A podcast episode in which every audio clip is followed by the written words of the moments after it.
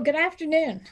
This is Jerry DiPiano from FemPharma Consumer Healthcare, and you are listening to our podcast this afternoon with Doctor Juliana Hauser. Juliana Hauser is a sexpert, and she leads conversations about relationships, agency, sexuality, intimacy, and so much more. She is quite a professional, but she also lends her expertise, expertise with a great deal of fun. She studied and received her P H D in counseling education from the College of William and Mary. She is a thought leader in her field, diving deep into the hard-to-have conversations that all of us need to be having. She spent decades counseling and supporting thousands of individuals and partners on their paths to discover their sexual agency, relationship intimacy, and a fulfilling sexual connection. Thank you so much for joining us today, Juliana. Thank you so much for having me. I'm so happy to be here. Absolutely. Today, our webinar is going to focus on fulfilling sexual relationships and partnerships. But many couples experience challenges finding sexual fulfillment. And some individuals who don't have partnerships or are not, who are not in committed relationships may also experience concerns around how they can fulfill themselves sexually. And I know we're going to dive into some of those conversations, but it really starts with the past, doesn't it? Mm-hmm. And unpacking some of this information. I think you used the term cleaning out the closet. You know, there's a beautiful scene uh, in a movie of Bruce Willis and Michelle Pfeiffer where they're having an argument in bed, and the actors uh, are speaking to each other. And then all of a sudden, one of the parents is in, is in bed with them. And another parent gets in bed, and you realize that when you're having an argument or when you are dealing with something in your present, that you are always bringing the past into it as well. And there's many voices that are often in your head that we are so used to hearing, we don't even realize or even remember where they're coming from. So one of the things when I have um, anyone coming to me and asking for how can I improve and have more fulfilling sex life and sex connection in, in my life, I start in a place that may seem different um, for others. So I don't start with, with sex tips, although that has value. We start with the past. And I have an exercise that um, I call cleaning out the closet. And really what we do is we go through the messages that they have received, whether it's one person or, or multiple people, uh, about certain things, uh, about sex in the, in the world of sexuality, and also from. And then we start looking at, are these things that fill you where you are right now? Are they serving the purpose of what you want in your sexual connection and your sexual life? And after we decide where you learned it from and what those values and what those messages were, then we look at them and we're like, okay, is this something that you keep? Is this something that you need to tweak and change a bit? Is this something that you need to throw out? Just like you do when you're decluttering a room uh, or cleaning out your closet. So we go so, through so all of that. It can, it's an exhaustive approach and absolutely powerful and a beautiful foundation, because when you think about if you are wanting to have sexual connection with anybody else, you have so much that you're dragging to the interaction. Some of it's positive, some of it isn't, but you still have a lot that you're bringing in. And if you're wanting to have sexual connection with somebody else, so are they. And we have all these things that we're dragging in that we're not speaking about, if we're even aware of it. And we are supposed to magically connect, have the right kind of bags together, have the right kind of messages and values, and have that magically work. And if it's going to be with somebody that you do this with more than once, continuously work. Uh, and that is misleading. Uh, that is not how it does work. And you need to do a purposeful, intentional view. Um, and I think a fun way of doing that is through cleaning out the closet. It, you know, it's interesting that you we talk about sexual connection. First, there has to be a dismantling of what each of you bring to the relationship, the sexual relationship that you might establish with the other person, and how to dismantle these parts of your past and your your thinking. And we, you know, we look at issues like sexual discrepancies, in terms of desire and frequency and proclivities, and all that has to be addressed. So you're you're now in a potential relationship. You found a partner. You want to have intimacy. What's the next step? We've mm-hmm. we've decided that we want to meet each other where we feel comfortable, even if that means that you accommodate some of the terminology and some of the misconceptions that might exist. Where do, where do we go from here? Mm-hmm.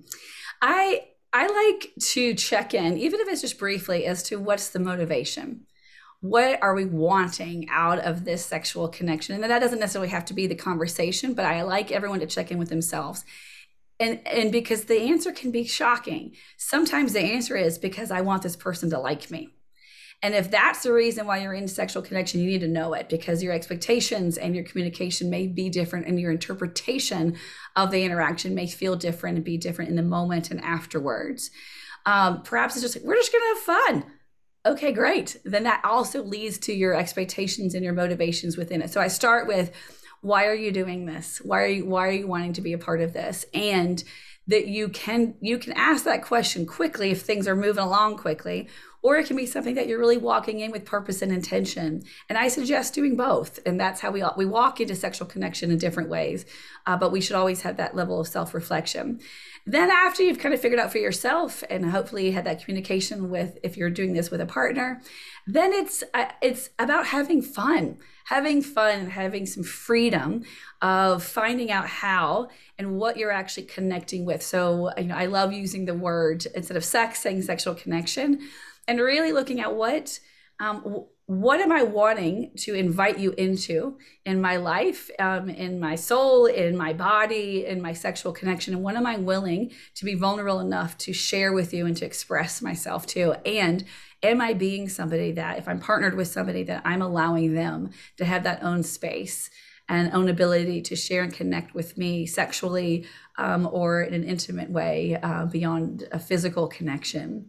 And and then have the attitude as well. Uh, and, uh, and the caveat, of course, is we're not speaking about anything that would be a power differential or sexual assault. So that aside, this is completely consensual and, and within um, appropriateness. Um, then it's being curious um, about finding in yourself, where are places that I may want to try new things? Where are places where I, I don't think I want to try this? And instead of finding no's to be a failure, really looking at it as something that's positive.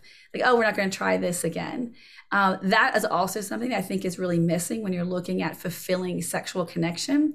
When, you know, sex is messy, literally it's messy, and it it's it's it can be clunky at times, especially when you have a new partner, um, or if you have a long-term partner and you've been in the same routine of doing things and you're trying to change things up a bit.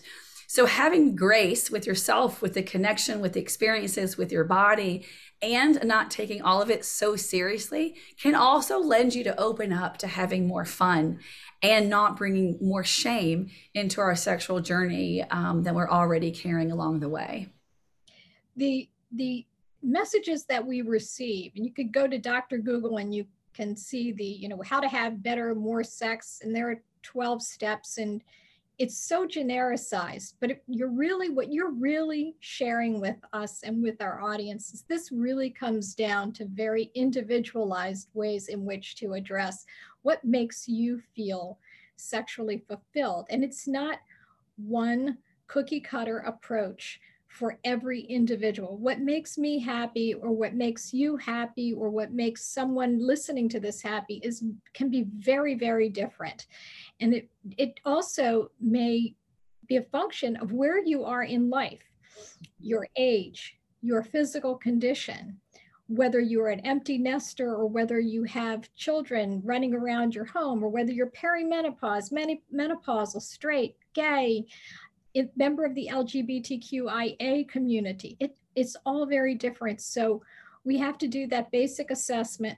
And we, we also need to think about sexual function and what that means. So there's desire, there's arousal, and there's orgasm, and it's different for every person at, at different ages. So maybe we could spend some time on those topics and what that means to sexual fulfillment. Mm-hmm.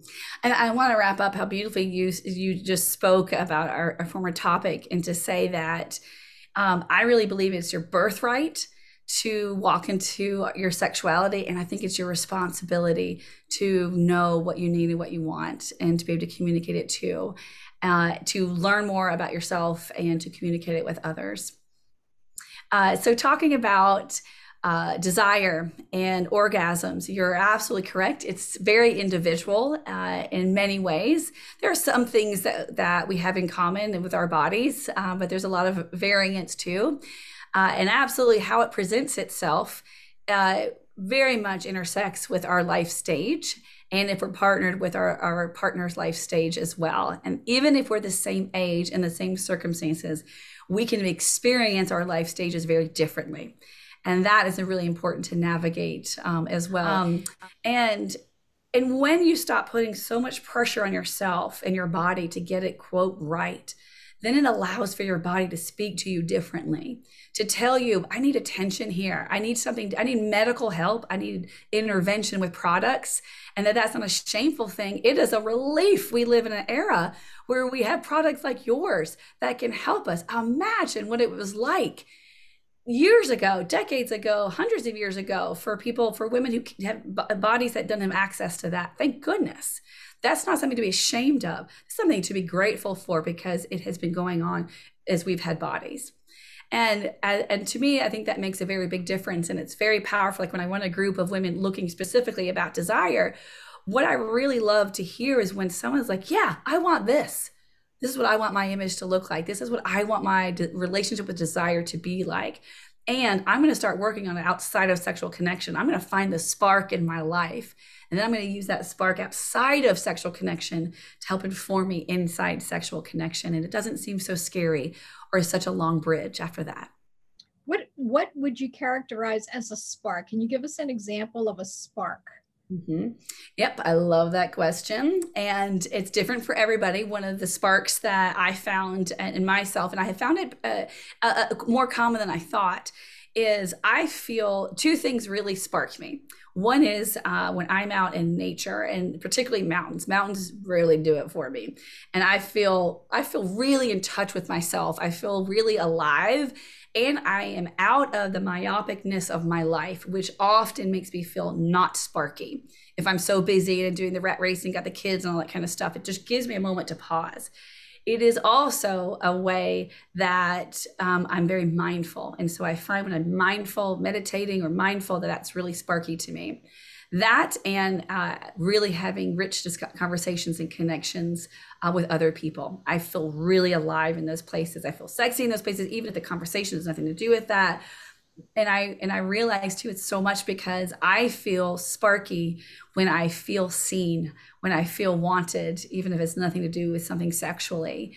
Um, it just makes me come alive. That and music. I love music. That isn't as common, or it isn't as, as across the board, but connection and uh, and nature seems to be something that I hear a lot. But I I, I hear the gamut of it, which is exciting and beautiful. And uh, it's a question we should all be asking ourselves. What about you? So I'm I'm a big uh, proponent of music, and I listen to, I have a wide range of musical tastes, but I tend to listen to heavy metal, rock and roll. I love it, Sherry, that's so great. I love all the head banging um, that goes on with heavy metal, rock and roll, but it takes me to a different place, a younger place, mm-hmm. a more adventurous place. And I guess that's part of the desire. It's what, you know, there's an eighteen-year-old woman living inside of me that really hasn't grown up very much when it comes to desire, and that is reminiscent. So listening to that heavy metal music is reminiscent of that woman who was, you know, very adventurous and creative and all those things without giving away too much information. But perhaps someone else has, you know, the wa- has water as mm-hmm. something that sparks it. Being at the at the beach or being in the mountains, gardening, crafting, mm-hmm. right? Whatever yeah. sort of brings you back to yourself and your and connecting with yourself and feeling good about you, and um, that probably brings you back. What doesn't bring me back is seeing my husband wearing sandals with black socks. Yes, understandable. Understandable. So we talk about, when we talk about desire, there are also some visual cues, I would imagine, that can make us feel more so inclined to want to make that sexual connection. Mm-hmm. And not, then there are other cues, as I just described, that may not be so exciting and create so much enthusiasm. And then we get to the topic of arousal.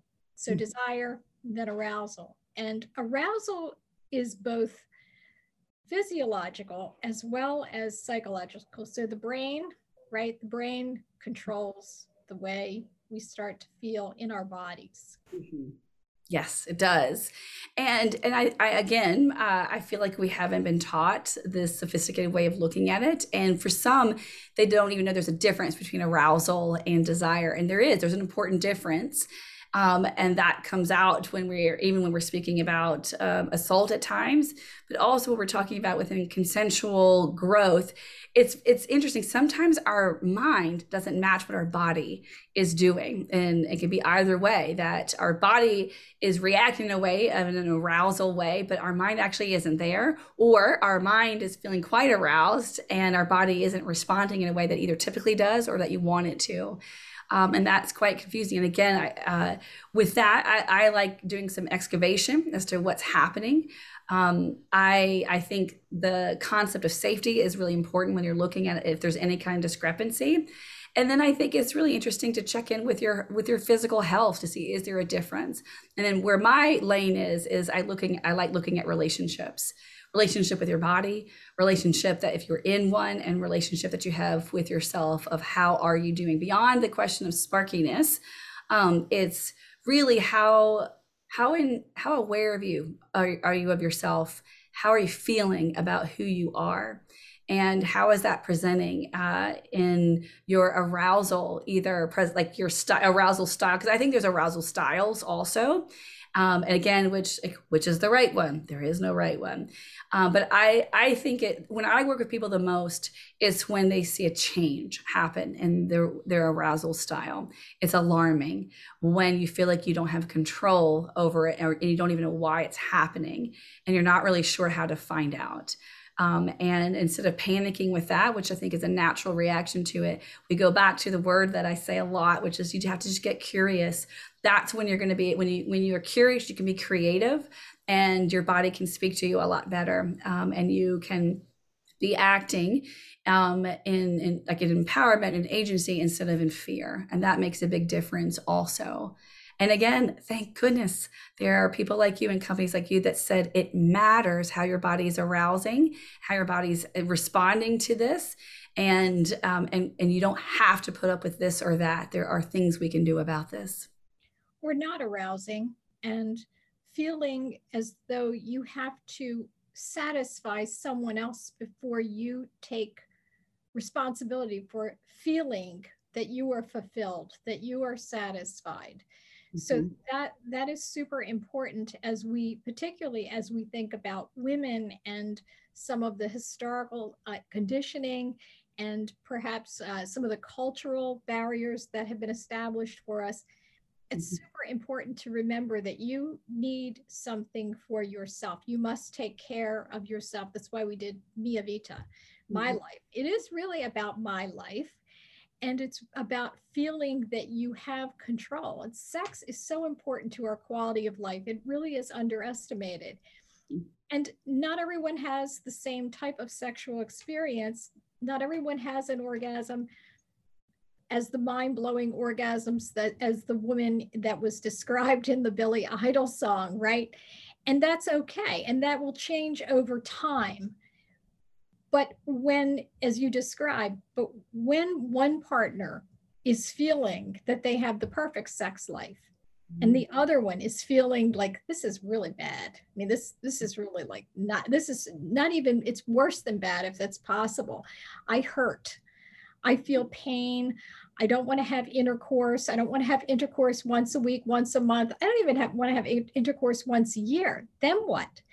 And I'm sure you've had those couples that have come to you where one person feels that's perfectly acceptable. And the other person is saying, oh my gosh, I want more than this. I want more than just sitting on the sofa holding hands. Mm-hmm. Yes, yes, absolutely. Um, and I, I want to go back really fast to uh, a point you made that is it's it's profound and it's missed a lot, uh, but of course you don't miss it. Um, that I actually talk, and this is a more gendered experience, um, and I'm actually starting a new project about it, that I'm asking women in particular to describe the moment when they give in to the no. When, and, I, and again, it's it's kind of consensually giving in. They're not being coerced into it, but they just say like, I need to get this out of the way. Uh, I need to check this off the list. Or you grimace while it's hurting and you don't tell your partner that it's hurting. Um, or you, um, what, and, and how many times women people please, how many times people grit and women grit and bear it. And what is that like? What does it look like? What does it sound like? And what are your thoughts during the, that time period? And after like kind of get through all that data, I, I really wanted to to work my theories of how do we get out of that? How do we help women in particular not do that? And how do we help their partners to tune into that so that it's not all just on her to communicate it? But going to like your um, uh, forward back to um, their to examples of this, and absolutely, like I, when I work with couples, uh, the discrepancy of needs and wants is very common, and it's it's devastating. Uh, it's devastating that happens. A lot of times there's more than just one thing that isn't working and, and that they're off balance on. But there are times when it really is a very beautiful relationship that they have a big difference in their sexual needs and wants, and and why they don't make the decision to end the relationship and they're coming to me for help is we want to stay together, but we, how in the world do we cross this divide in each other? And we go through looking at our history. We look at cultural influences, race influences. We look at what what are, what do you think about sex? What's the value of sex? It's a really interesting question to ask somebody and ask a couple. What is the point of having a fulfilling sex life? Which is why I was so excited when you you named it this this webinar. That why why is it important? And it's yeah. You'd be surprised how people answer it and and don't or don't know the answer. So you should know what it is. And then it's how do you navigate if your needs and wants are very different or have changed dramatically because of something physical happening or a stressor or life stage in your life. Um, and often what has to happen is if if you're at a one and a ten, you're not going to get to a place that you both are in the same place. You're going to have to understand there's going to be a compromise. And maybe you're looking at a seven and a, a five that, that, that your needs are going to be met. But it's really crucial, and that's why I talk about it being a responsibility, not just a birthright, is that you have to know the difference between what is a compromise for the relationship and what's a compromise of your soul. And the couples that can navigate that in the details of things are the ones who can find a compromise for the relationship, but not a compromise of your soul, and they're truthful about the difference. And there are times when one person in a partnership has completed for this phase Um, their sexual connection in that way, and you start, you start perhaps so perhaps penetration's off the table. Then what you want to look at is widening the view and the definition of what sexual connection is, uh, and it's so inspiring when you see a couple st- strip away what the shoulds are that everyone has told them and that they have been arguing about for years and years and years, or crying about it, or, or defensive about, and say, okay. Let's not just have our own agency. Let's have agency in our relationship. Let's decide what we want. And it doesn't matter what anyone else is doing. It doesn't matter what the, the articles are saying or what we think is supposed to be normal or whatever. Let's decide ourselves. That is such rich playing ground. And I just literally put my hands together like, yes, yes, yes, yes, yes. Let's figure it out together. Let's figure out what feels good and right. And let's get fun with it again. Because so often when you're at that place, you've forgotten that there's a fun part of being sexually connected. It happens when people are trying to conceive too, that they get lost in what the, some of the reasons are for sexual connection. Um, and then and then you look at perhaps what's more exciting to, for you is how to, how to snuggle, how to, um, kiss each other's necks, how to mutually masturbate in front of each other or together, and have that feel not like a like a, a concession prize, but like this is hot and beautiful and wonderful and, and everything. And really what I have found is that when you're looking at how to change your relationship to your sexuality and your sexual connection details, you it often is, how do you like to feel wanted? How do you know when you feel wanted as a human, as a sexual being? You know, when we have was, was we start aging, things change. And so what felt of value at this age is like, well, that doesn't exist anymore. So do you still want me? And I'll have partners like, I tell so-and-so they are so sexy and none of it lands. Well, then what does that person need to feel? Now, it's not always the partner's responsibility to make you feel wanted. You have to accept the wanting and you have to be open to what that looks like. But you also, when you can find that sweet spot, it's a beautiful thing that the five love languages did is that they teach you not your natural way of doing something isn't always what our partners, and even if you're well partnered with somebody. So asking your partner, how, when do you feel most wanted by me? Maybe it is. Uh, when they grab your hand and kiss the top of your hand, maybe that's one, maybe it's a smack on the ass as they walk by and it's this playful thing. Uh, maybe it's uh, when your husband puts on his black socks and he does his little, I know you don't like this. And it's a joke between the two of you instead of like a, really? Or maybe it's when he throws away all those black socks and says, I know you don't like it when I look like this and I'm going to get rid of them now. The, the ideas are endless. If you care about your partner, knowing that you want them on many levels, sexually, emotionally, and the essence of who they are, and that you're someone who provides that for somebody else too, and that you know what you need and what you want. So we, we just received a comment from someone that, um, and I will paraphrase this, so I apologize to the person living, uh, listening in, that the messaging that we are sharing um, has been heard years ago, but now we are in menopause. Mm-hmm. So this is perhaps less relevant. So how do we address what's going on as we transition? Because we are always transitioning, right? And so mm-hmm. What what is your advice for women who have transitioned through the um, perimenopausal and menopausal years? With menopause, what I, what I actually found, in addition to that, is it's it is what does what does it mean for like for those who are going through menopause? What is what does menopause mean to you?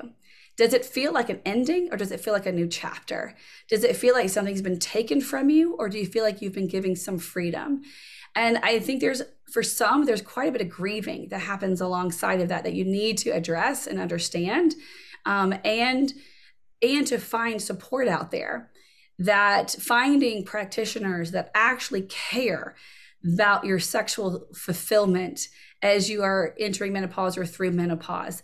And I like I, I will say to, to women, and I hold to myself, if I walked into a practitioner's office and I'm talking about my about if it's like, you know, a gynecological or, or midwife level, if they're not asking me proactively about my sexual health and my sexual wellness, then I'm not seeing them again. And I don't mean that in, a, in an abrasive way, but I just know that there's so many hurdles that I have to overcome. So finding practitioners that are proactive and care about it and will listen to what you're saying. Um, and, and also, we're not really given the tools very often to ask for it ourselves. So I like it when practitioners are being proactive in it. Um, when we're looking at the differences in our body, um, for instance, if you're having a harder time um, having pleasure or having orgasm, that's something that I hear quite a bit um, if someone is in, is in menopause. Well, what does that mean? And again, we need to look at like just having a, a new assessment with our body. Um, what I talk to women about is, okay, so this is what worked. This is this no longer works. Let's come up with other options. I think it's really important to do a very, a great deep dive into your anatomy. Um, most of us were not given an evolved way of looking at our anatomy. And I've said this, I've given this resource previously, uh, but this book called The Clitoral Truth is truly my, my Bible uh, that I think everyone should learn. Is by Rebecca Chalker. Um, and there's several editions to it. And she does such a beautiful job of explaining our anatomy in its functionality in relationship to pleasure in a way that I haven't seen replicated. Um, and she's one of the first people to do it. And she talked about understanding our clitoral system, not just um, are the vaginal opening and not just what everyone calls the clitoris. And that's different. And even though it's becoming m more common to see it out in social media and out in articles, I still think it's just the first level that we're being exposed to it. And we need to be responsible for doing the what's next. So really understanding your anatomy, because yes, your anatomy has changed in menopause. Your hormonal makeup has changed how your body is reacting to and has the ability to have some kind of pleasure. So if you know your anatomy, then you can try different places, different rhythms, different parts of your body, and see if there's different erogenous zones that are either being awakened or have been waiting to be awakened because the big players were taking up a lot of space. And uh, and if they are no longer reacting the same way, then you can do things differently too. It's amazing when you understand your muscles, your P C muscles, your nerve intricacies, and your clitoral system, how different you can look at the options of your pleasure. Um, people will people who like to give pleasure to vulvas will often say it is so complicated, it is so delicate and complicated, and, and some will say so much work. Um, and I will call it a masterpiece. I think it is a masterpiece. And, um, it, but it's one that we don't know very often, especially on ourselves. And the other thing, plug I'll make for that is, I think it's important no matter what age you are to have a healthcare provider that will talk about your own anatomy with you. I had my mentor, Betty Dotson, who did her own uh, way of, uh, she was not was not a, a medical physician, but she had her own way of teaching people their anatomy. And she would go through your particular anatomy with you. Uh, it was quite nerve wracking, even with the work that I do, to have that be so intimate and not be in a sexual experience. And I was surprised on my own body what I didn't know. And um, and that's more than just looking at it in a mirror, which is important, but actually understanding what the parts are, what they look like, and how they function together on your own body can make a very big difference in menopause um, as you are getting more creative and being more open to what pleasure looks like and what brings it to you. So that, it, that was that was great. It was a se- it is a wonderful segue to the next question, and it is a question about the use of sex toys, notably vibrators. And actually, there's an interesting piece of, of research which um, talks about sex, solo sex, um, sexual pleasure, and what that means. And at least in the research, it indicates that a woman who has pleasured herself, either through the use of a sex toy or using her finger to masturbate, to explore those parts of her body, may actually be more adept at then experiencing sexual fulfillment, sexual pleasure, whether it is with a partner or solo. Question is, how about a sex toy? How do I start? Mm-hmm. Yes.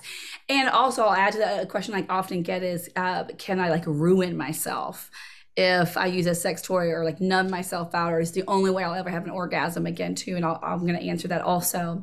Um, yes, it is. Uh, the benefits of knowing how your body receives pleasure is it's it's so vast.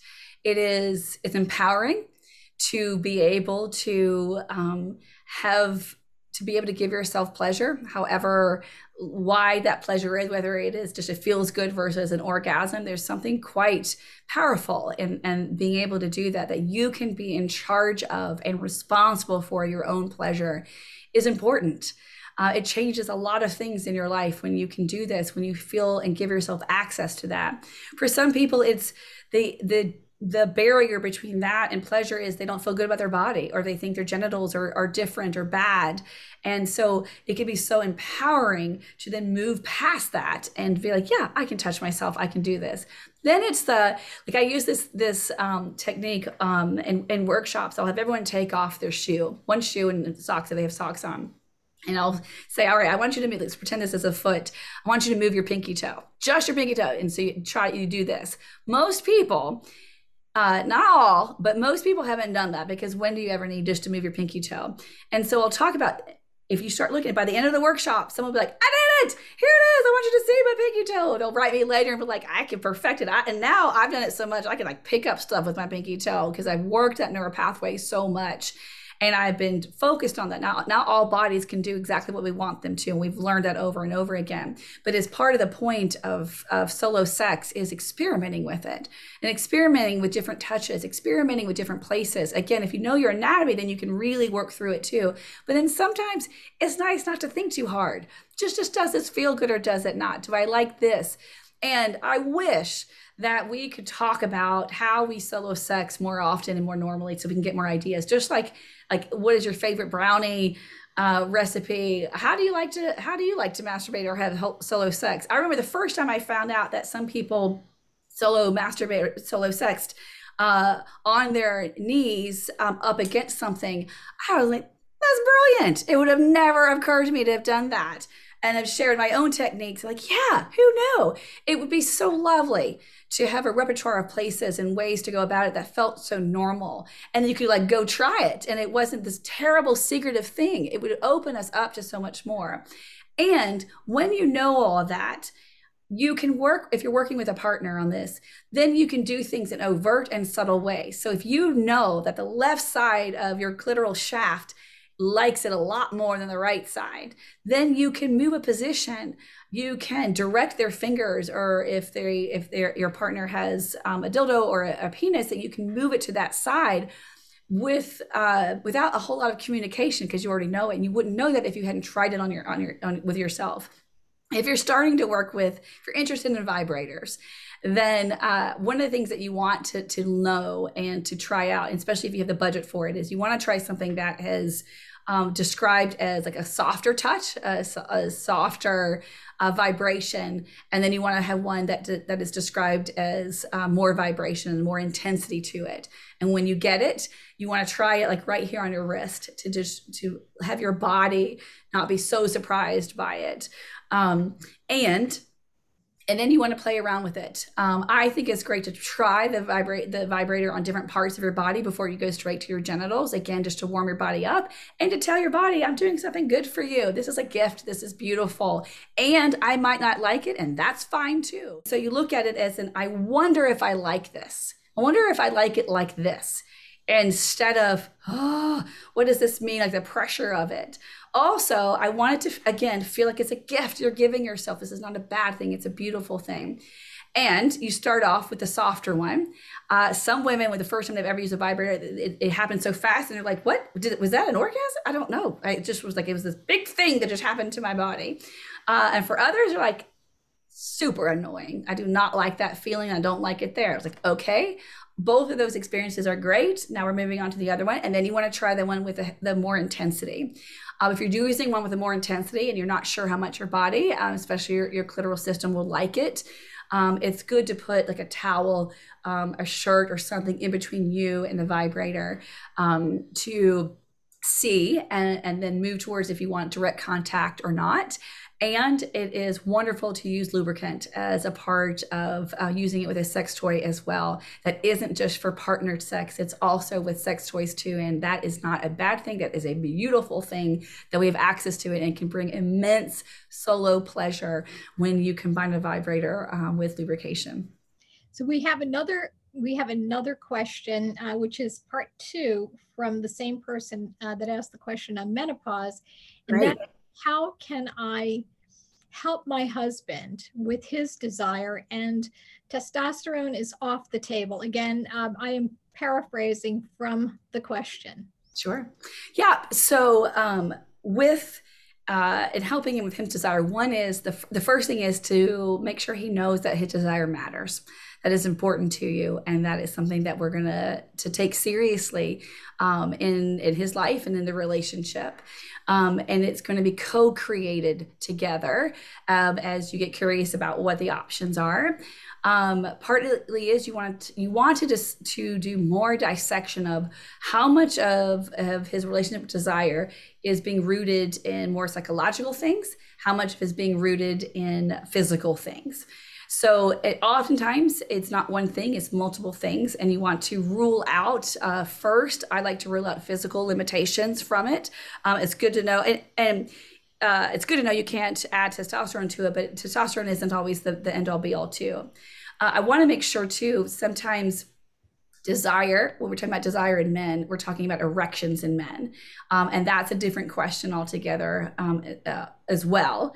Um, but if we're just talking about a man feeling like he doesn't ever want to have sexual connection, if that's what we're talking about, then you do want to look at hormonal levels. You want to look at, is there interaction, side effects with other medication that he is on? And you want to look at, again, the same kind of questions. How is he feeling about himself?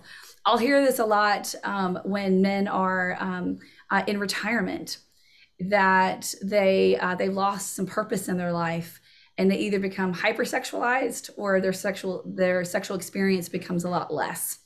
Um, that just in general, there's a dulling of things in their life.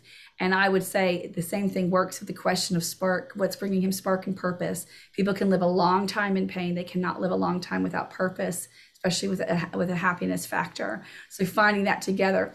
The other thing is that I find, excuse me, in, in partner situations with desire discrepancy is that you're in this together, excuse me, um, that you, you all can redefine things, even if there's limitations from moving forward, that he's still wanted, he is still important, and his sexuality still very much matters and is exciting to you.